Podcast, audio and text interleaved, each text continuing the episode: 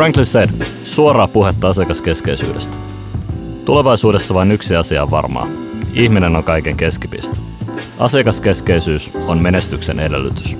Two most important days in life are the day you born and today you find out why. Mark Twain on tokaissut.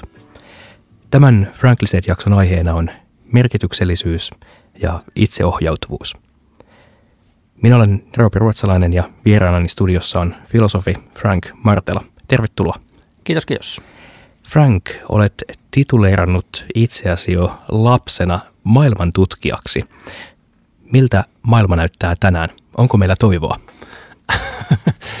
no tietenkin tässä viime päivinä tämä kysymys on varmaan aika monen meistä mielessä käynyt, että mikä, mikä tämä toivo tällä hetkellä on ja miten, miten, onko meillä suomalaisilla toivoa tässä isomman naapurin vieressä, joka käyttäytyy vähän yllättävillä tai ehkä niinkään yllättävillä ja jälkiviisaasti niin yllättävillä tavoilla, mutta niin varmaan tämän tyyppisiä kysymyksiä tässä on käyty, käyty lävitse viime aikoina, mutta kai meillä nyt lopulta, lopulta kuitenkin sitä toivoa silti pitäisi o- o- olla. Että Maailma menee parempaan suuntaan.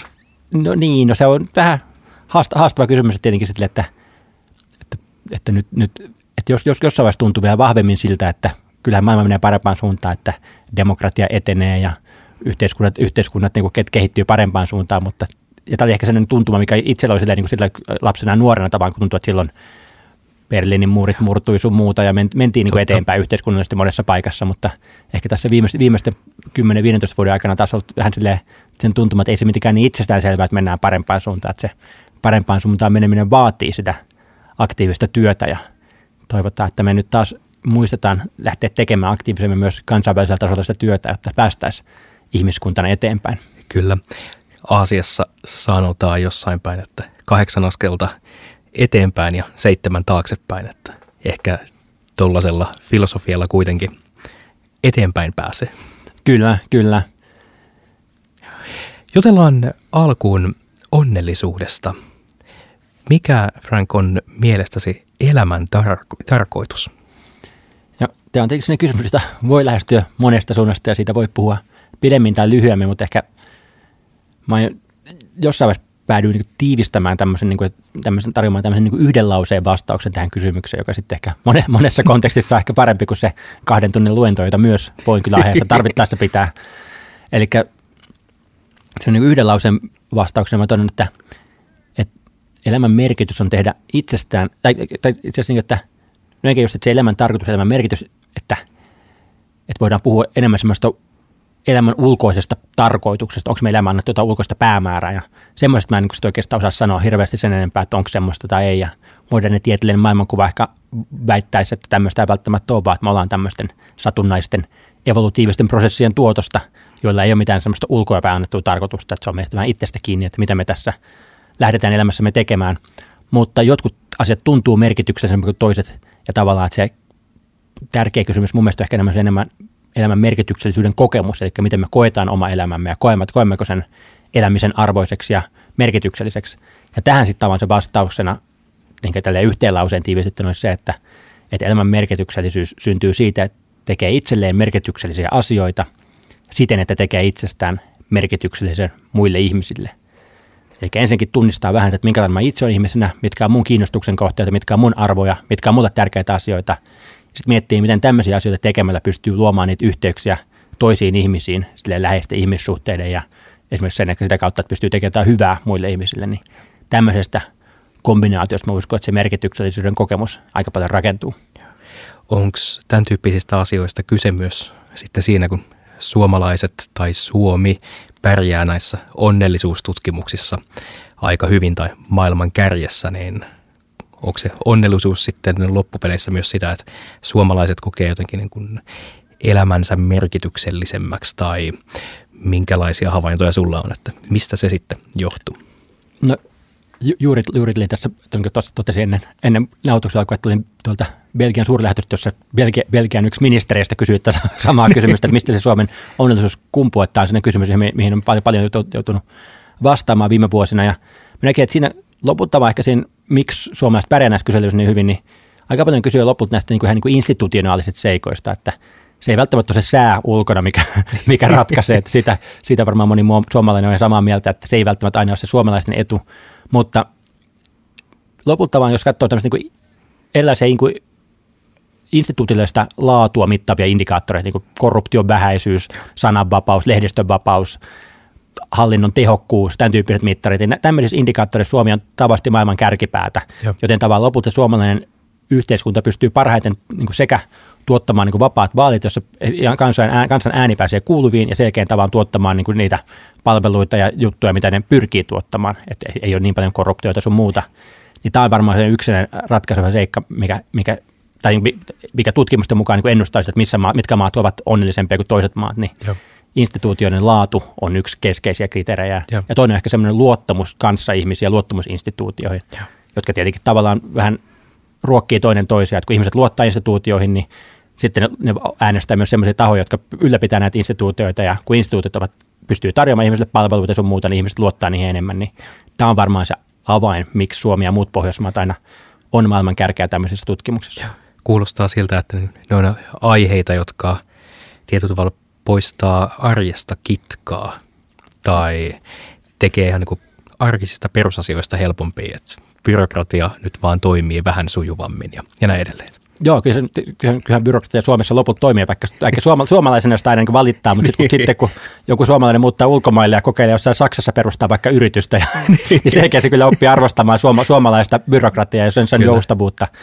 Ja näin mä itse miettinyt että lopulta niin kuin se, että valtio tai instituutiot, ei ne pysty tekemään ihmisiä onnelliseksi, Joo. mutta ne pystyy poistamaan monia onnettomuuden lähteitä, siis mm. tavallaan, että – jos on toimivat instituutiot, on to, niin on vähemmän vaikka jotain so, sortoa. Siis mm, jos kyllä. Tässä, kun itärajan taakse katsoo, niin tavallaan ymmärtää, että mi, miksi se on tärkeää, että on niin vapaat vaalit ja muut tämmöiset asiat. Ja sitten ihan tavallaan että myös kaikki tämmöiset niin sosiaaliturvapalvelut pois, niin kuin, että monissa elämän sitten niin kuin hankalissa hetkissä saa valtiota sitä tukea, niin että valtiot ei pysty tekemään ihmisiä onnelliseksi, mutta pystyy poistamaan monia onnettomuuden lähteitä. Että Suomi ei ole se maa, missä on niin kuin kaikista eniten – äärettömän onnellisia ihmisiä, mutta Suomessa on vähemmän äärettömän onnettomia ihmisiä kuin muissa maissa, Joo. johtuen näistä instituutioista. Todella hyvä ja tärkeä näkökulma. Jatketaan tuosta kohti merkityksellisyyttä. Tässä hetkessä business-kontekstissa purpose tai merkityksellisyys on miltein jonkunlainen pyhä sana. Jokaisella yhtiöllä tuntuu olevan jonkunlainen purpose tai merkitys, minkä takia ne on olemassa. Sitten samaan aikaan kuitenkin osakeyhtiölaki vaikkapa Suomessa toteaa, että yhtiöt on kuitenkin olemassa sen takia, että ne tekee rahaa omistajilleen. Tällaisessa purpose-tyyppisessä fiiliksissä se rahan tekeminen tuntuu jotenkin, tiedä jos ei ristiriitaiselta, niin ainakin jännittävältä säröltä. Uh, mitä tuumaat, onko purpose tai merkityksellisyys sitten lopulta niin kuin konsulttijargonia tai tullaanko me vielä näkemään, että kuin tämä yritysten janoama purpose jollain tavalla tulee vaikuttamaan oikeasti niin kuin isossa mittakaavassa pääoman liikkeisiin ja, ja siihen, minkälainen meidän maailma on. No, tämä tuntuu sellainen niin debatti, mikä on, mitä on käyty tavallaan varmaan just niin kuin sata, vuotta tavallaan, että just yksi, yksinäinen tutkija, mä en itse tunne sitä historiaa hyvin, mutta niin se kertoo tavallaan, että, että jos, joskus 20-30-luvulla tästä taitettiin peistä isosti jossain Yhdysvalloissa tavallaan, niin että, että on, onko niin kuin yrityksen tarkoitus pelkästään fokusoida siihen niin kuin omaan, omaan voiton tekemiseen vai onko siellä tämmöinen laajempi yhteiskunnallinen päämäärä ja silloin tavallaan tämä laajempi yhteiskunnallinen päämäärä näkökulma niin kuin pääsi vähän niskan päälle ja sitten se niin kuin yritykset toimivat, yritysjohtajat toimivat tämän niin kuin ajattelun mukaan. Sitten taas jossain 70-luvulla tuli tämä niin kuin Milton Friedmanit sun muuttavaan ilmoittamaan, että kyllä se niin kuin, että rahaa on tehtävä. niin, että, niin, että, että, että business on business is business, että kyllä se niin kuin, että, että yhteis, yrityksen yhteiskuntavastuu on se, että se pyrkii maksimoimaan, maksimoimaan voittonsa. Ja tämä ajattelutapa tämä niin nousi siinä vaiheessa tavallaan sitten yhtäkkiä, tai niin taas nousi, nousi siinä vaiheessa vahvaksi, ja 80-luvulla, 90-luvulla oli tavallaan niin selkeästi se niin kuin koulu, minkä, minkä nimiin yrityskonsultit ja yritysjohtajat vannoivat. Ja nyt ollaan taas ehkä tavallaan taas uudelleen, uudelleen tämä keskustelu käynnissä ja nyt on alettu laajemmin taas miettimään sitä, että tämmöistä triple bottom line ajattelua, että pitäisikö ajatella ei pelkästään sitä voiton tekemistä, vaan myös ympäristön näkökulmia ja myös tavallaan sitä sosiaalista vastuuta. Ja ehkä varmaan tämä ympäristökriisi on niin yksi mikä on tällä, tällä hetkellä sitä niin noston aika paljon tämä keskustelu esiin, että mistä tullut se näkemys, että hei, yrityksen pitäisi miettiä myös näitä asioita. Niin tämä tuntuu olemaan tämmöinen niin jatkuva – jatkuva niin keskusteluvaihe, johon välttämättä ei mitään oikeat ratkaisua ole, tai oikeita vastausta ole, vaan se on enemmän tavallaan ehkä sellainen painotusasia, että kuinka paljon näitä kahta painottaa. Niin. Tuntuu, että joissain asiayhteyksissä on se niin kuin yritysten purpose löytyy kuitenkin helpommin, että jos ollaan vaikkapa Patagonia-tyyppinen brändi on, niin tota, vuoristomaisemat ja, ja niin tota, vaateteollisuuden pahuus ja samaan aikaan tällainen työllistetään meksikolaisia ja, ja niin tota, käytetään niin tota, luomupuuvillaa ja vettä säästävää menetelmää, niin on niin kuin helpompi yhdistää versus sitten kuitenkin meidän niin kuin arki pyörii, pyörii ihan valtavan paljon niin kuin öljyn ja muuten, muun tällaisen niin kuin ei niin ehkä sitten positiivisen asian ympärillä, niin mitä, mitä tuumaat, että onko tämä niin kuin, kuinka, kuinka vahvasti niin kuin purpose-ajatteluun liittyy sitten kuitenkin se, että toisilla toimialoilla se on vaan niin kuin helpompi löytää sää niin jonkunlainen yhteys, että miksi me ollaan hyvien asioiden äärellä ja toisilla toimialoilla se on ehkä sitten helpompi vähän niin kuin haudata pöydän alle, että no niin tota, kerosiinia me kaikki tarvitaan lentämiseen. No joo, totta kai kyllä varmasti on isoja toimialakohtaisia eroja siinä, että kuinka helppo se on tavallaan, että kun itse käyvässä puhumassa just että, että hyvän tekemisen merkitys tavallaan, niin kuin, miksi, miten se tuottaa niin kuin ihmisille hyvinvointia. Sitten kun menee vaikka johonkin puhumaan johonkin julkisen sektorin tavalla, vaikka sanotaan joku sairaalan työntekijöille tai opettajille, niin niille voi sanoa, että, että, että, että tässä työssä tarvitse hirveästi keksiä sitä purposea, siis tavallaan, että se on aika niin kuin obvious Just ja se on näin. aika vahva ja aika niin kuin tavallaan helposti, helposti nähtävissä, mikä se purpose on, kun taas toisella aloilla se on niin kuin, sitä joutuu enemmän miettimään, että mikä tämä on se, mitä kautta tämä työ tuottaa hyvää muille. Että tavallaan valtaosa työ tietenkin on joku, joku taho, joka siitä hyötyy, koska muuten niin kuin, todennäköisesti siitä ei maksettaisi mitään. Ja sitten samaan aikaan tietenkin myös, että mikä tahansa se toimiala on, niin, niin sä voit olla sen toimialan sisällä niitä vastuullisempia tai vastuuttomampia toimijoita tavallaan, että sä voit pyrkiä olemaan sen toimialan sisällä se niin pioneeriyritys, joka näyttää sen polun, että miten tällä alalla voidaan toimia vastuullisemmin. Että vaikka nyt vaiteteollisuudessa miettii niitä ympäristöpäästöjä, jotka sillä alalla on aika, aika isoja, niin miettii, että miten voi sitä puuvillaa tai muita tuotteita tehdä sellaisella tavalla, joka ei olisi niin kuormittavaa ympäristölle. No saman purpose-hengenvetoon niin tota, liittyen puhutaan myös empatiasta bisneksessä. Joskus myös vähän, vähän toisista kulmista, mutta mitä, mitä tuumat, niin kun, pitääkö bisneksessä olla enemmän empatiaa tai mitä empatia ylipäätään niin kuin bisneskontekstissa sun mielestä tarkoittaa?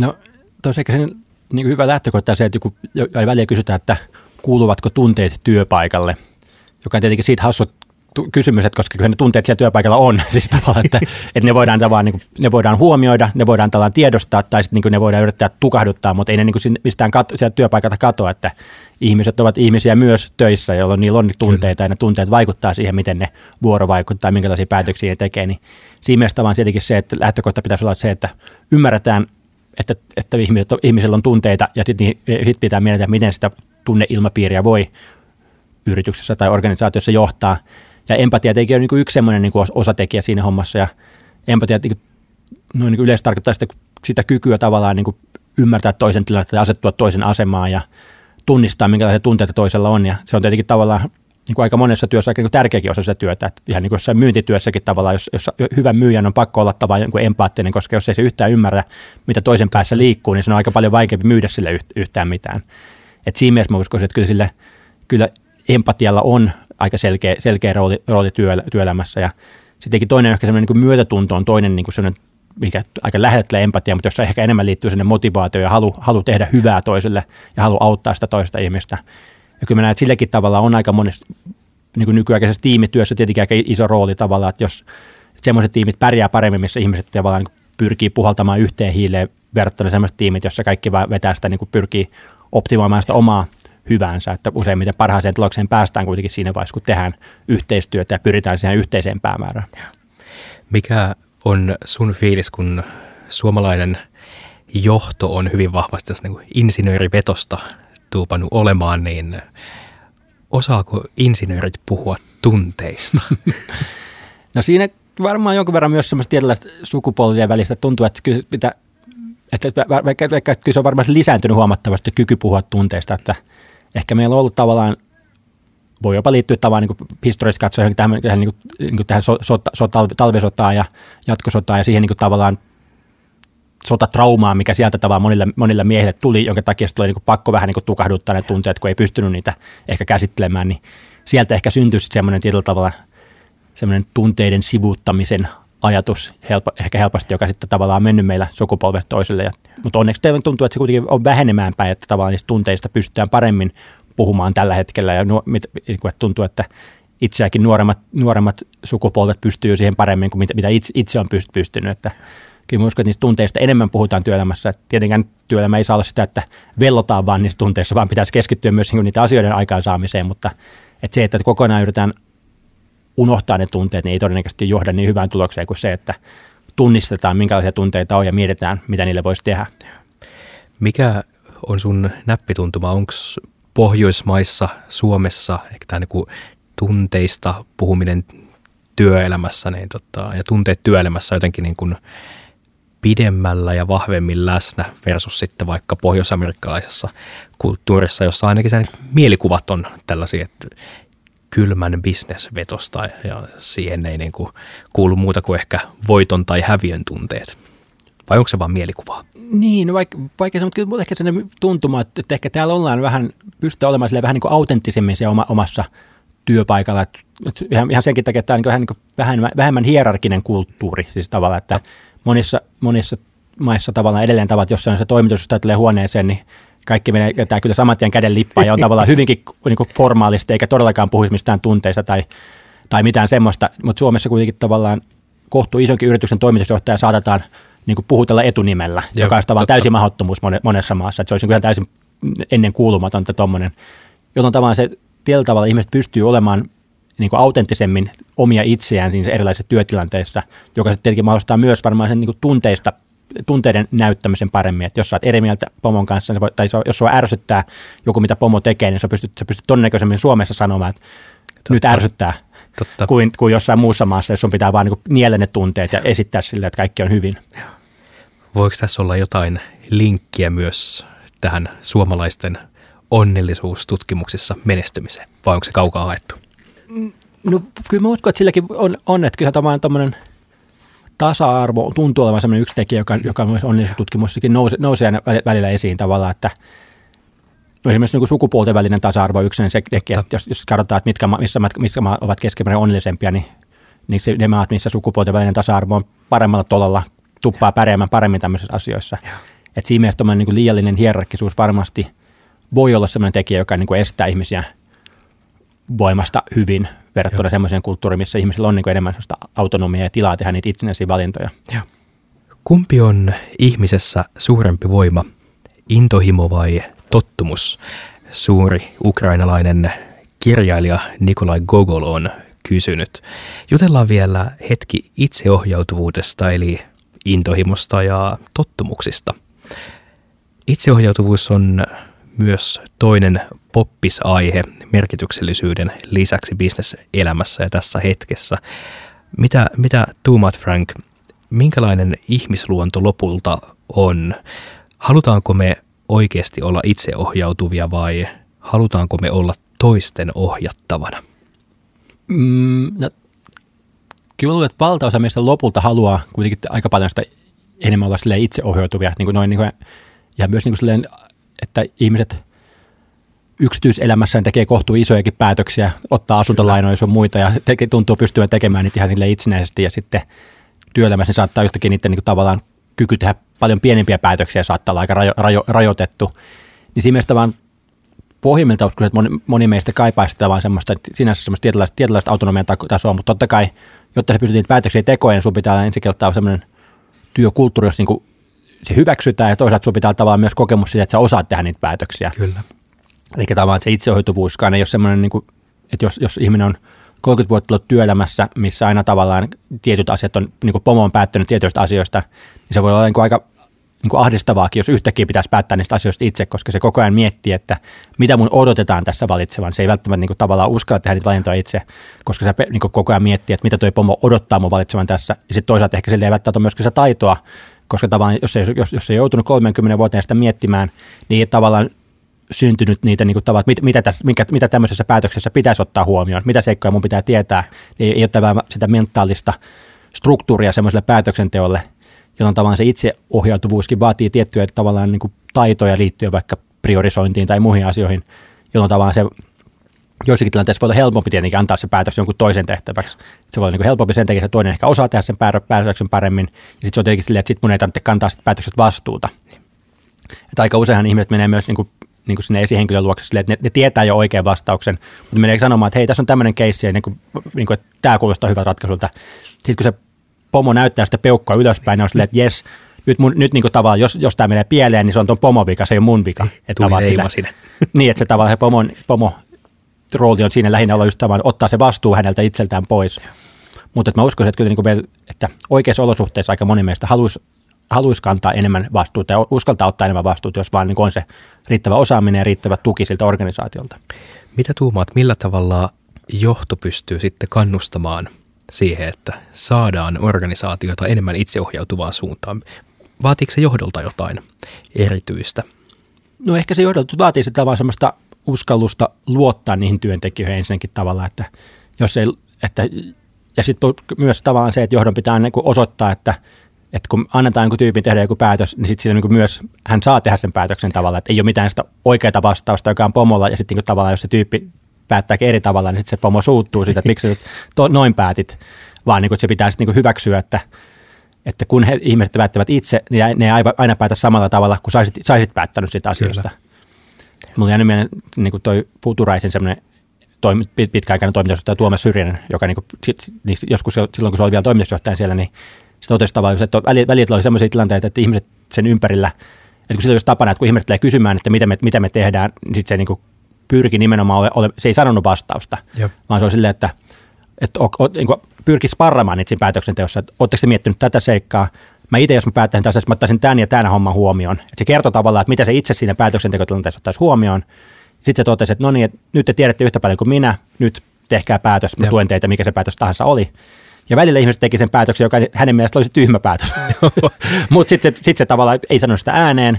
Ja sitten tavallaan se totesi, että välillä ne tyhmät päätökset osoittautuivat tyhmiksi päätöksiksi, mutta välillä ne osoittautuivat nerokkaiksi. Siis välillä se joutui toteamaan, että, niinku, että Joku olisin, muu oli oikeassa. Että, niin, että se toinen tyyppi olikin oikeassa. Että mä olin sitä mieltä, että toi tyhmä päätös. Onneksi mä en sanonut sitä ääneen, koska nyt kun mä katson puoli vuotta myöhemmin, huomaa, että itse asiassa toi oli niin hemmetin hyvä juttu. Toi on todella, todella hyvä esimerkki. Uh, onko itseohjautuvuus kuitenkin myös niin kuin kulttuurissa kiinni oleva asia? Mä mietin nyt vaikka niin kuin isommassa mittakaavassa demokratiahan on tietyllä tavalla myös, jos ei itseohjautuvuutta, niin ainakin yhdessä ohjautuvuutta. Ja sitten vastaavasti, jos katsotaan vaikkapa meidän itänaapuria, siellä on demokratia varmaan nähdään jonkunlaisena mörkönä ainakin mm-hmm. diktaattorin toimesta, mutta itse asiassa myös, jos miettii, että tämä niin ainoa kymmenen vuoden mittainen, ehkä niin kuin hitusen demokratiaa muistuttavampi pätkä koko tuonnen vuoden historiassa, niin kansa näkee sen ymmärtääkseni hyvin vahvasti hetkenä, jolloin niin pienen ihmisen ympärillä oli valtava sekasorto ja, ja niin, tota, valtion mahti oli hyvin pieni, niin sehän on niin kuin kulttuurillisesti täysin erilainen konteksti siinä, että mm, mm. jos siellä pitäisi hypätä nyt niin kuin ihmisten itseohjautuvuuteen, niin mahtaisiko onnistua? No joo, kyllä varmaan totta kai just tämä kulttuurit seikat vaikuttaa aika paljon varmasti siihen, että kuinka alttiita ihmiset on, että, että tältä osin Suomi ja muut Pohjoismaat varmaan on niitä paikkoja, missä tämmöinen itseohjautuvuus on helpointa rakentaa, koska tavallaan tämä lähtökohtaisesti kulttuuri on jo kohtuu tasa-arvoinen ja nimenomaan pystytään puhumaan niille pomoille niin kuin etunimellä sun muuta, että, että en usko, että maailmasta hirveästi löytyy paikkoja, joissa se olisi niin kuin helpompaa tämmöinen itseohjautuvan kulttuurin rakentaminen kuin nimenomaan Kyllä. Pohjoismaat, jotka kaikissa tämmöisissä tutkimuksissa on niitä tasa-arvoisempia ja matala hierarkisimpia kulttuureita. Että varmasti Venäjällä tai Kiinassa on niin kuin ihan hyvinkin paljon haastavampi lähtökohdat lähteä tämmöistä rakentamaan, koska siellä on totuttu ihan erilaiseen tavallaan niin kuin hierarkiseen kulttuuriin. Joo. Näetkö, että sitten taas jos menee länteen, ei nyt välttämättä Ruotsiin, mutta ehkä Yhdysvaltoihin, niin, tai miksei Saksaan, niin puhutaanko siellä ylipäätään itseohjautuvuudesta ja nähdäänkö se niin kuin samanlaisena niin kuin positiivisena asiana, mitä, mitä se kuitenkin täällä Pohjoismaissa niin tota, bisneskeskusteluissa usein esiintyy. Niin kyllä se varmaan niissä, niissäkin tavallaan heti helpommin on varmaan astetta hierarkkisempi kulttuuri kuitenkin Saksassa tai Englannissa tai, tai Yhdysvalloissakin, että kyllä se on niin pikkusen haastavampi, niin niissäkin tavallaan on, on, on, on rakentaa sellaista kulttuuria, vaatii enemmän työtä. Tietenkin se ollaan, ollaan kaukana kuitenkin siitä Kiinasta tai Venäjästä vielä tavalla, että se on, niin kuin, se on mahdollista, mutta se tavallaan, että kyllä se pikkusen enemmän työtä vaatii kuin täällä ja tietenkin tavallaan että ei niitä että kyllähän niitä esimerkkiorganisaatiot ni, ni, niistäkin maista nousee ja tavallaan, kyllä. joita katsotaan sielläkin sille myönteisenä kehityksenä ja, ja ni, niistä, että kyllä mä uskoisin, että sielläkin se suunta on sama, sama suuntainen, vaikka ollaan niin pikkusen kauempana lähdetään liikkeelle kuin ehkä Suomi, Suomella on pieni etumatka tässä verrattuna näihin, näihin maihin. Me lähdettiin liikkeelle merkityksellisyydestä ja siitä kiepautettiin itseohjautuvuuteen. Näetkö, että nämä kaksi teemaa myös kytkeytyy toisiinsa sille, että organisaatiolla pitää olla hyvin vahva jonkunlainen purpose tai merkityksellisyyden suunta, jotta se oikeasti voi onnistua siinä itseohjautuvuudessa vai onko nämä sitten loppupeleissä kuitenkin kaksi erillistä asiaa? No kyllä siis, joo, kytkeytyy mun mielestä sinänsä just yhteen, että toisaalta just sen takia tavalla, että jotta se itseohjautuvuus toimii, niin sillä työntekijöillä pitää olla se motivaatio tehdä asiat hyvin. Siis Kyllä. Siis tavallaan, että jos työntekijöiltä puuttuu se motivaatio, niin sitten tavallaan niin kuin me tarvitaan enemmän sitä niin kuin ylhäältä päin kontro, kontrollia ja ylä, niin kuin se, se, se perään, perään katsomista. Eli tavallaan että itsehoitavuus on helpompi toteuttaa semmoisissa aloilla ja semmoisissa työpaikoissa, missä niin työntekijöillä on vahva, vahva motivaatio, että tavallaan niin kuin se, esimerkiksi joku Buurtzorg, joka on se yksinä hollantilainen kotihoitoorganisaatio, niin se on esimerkki, että siellä on, siellä on vahva professio, niin kuin sairaanhoitajilla on vahva halu palvella asiakkaitaan hyvin, jolloin niille voi, voi helposti antaa sitä tilaa.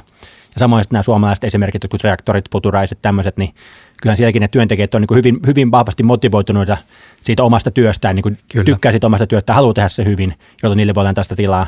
Ja muistan, että yksi tänne organisaatiosta kertoo, että niillä oli semmoisia, että niillä on vahva tänne itsehoitava kulttuuri, mutta sitten niillä oli tämmöisiä niin aula-työntekijöitä, jotka oli usein tämmöisiä opiskelijoita, jotka tuli sinne tavallaan pariksi kuukaudeksi ja motiviilla lähinnä se, että pitää niin opiskelijoita tähän rahoittaa tämmöisellä jollain hanttihommalla tässä sivussa.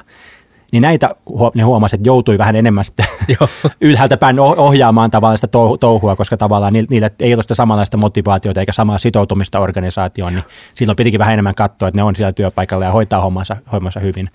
Että kyllä sinänsä mitä vahvempi purpose organisaatiolla on, niin sitä, sitä helpompi se on rakentaa sitä itseohjautuvuutta, koska sitten tiedät, että työntekijät on motivoituneita. Joo.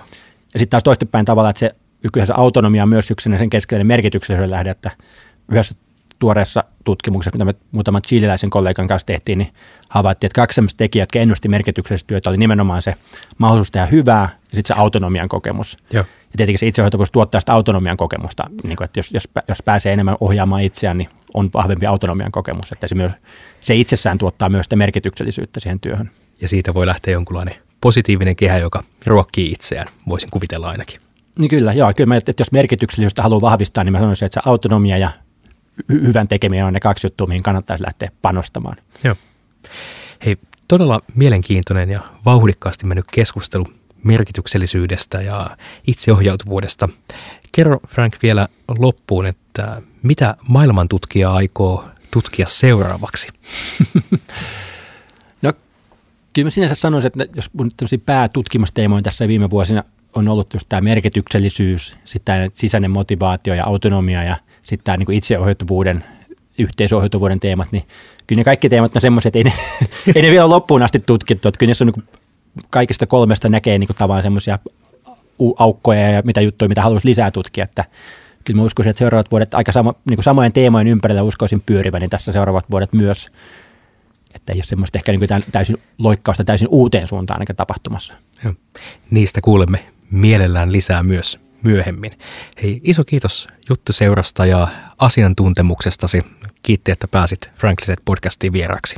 Kiitos, oli mukava päästä keskustelemaan. Frankly Said, suoraa puhetta asiakaskeskeisyydestä. Tässä podcast-sarjassa käsittelemme asiakaskeskeisyyttä eri näkökulmista. Levennämme ajattelua eri toimialojen kautta sekä syvennämme ymmärrystämme yksityiskohtaisemmissa teemoissa. Kuuntele myös Frankly Said podcast-sarjan muut jaksot. franklypartners.fi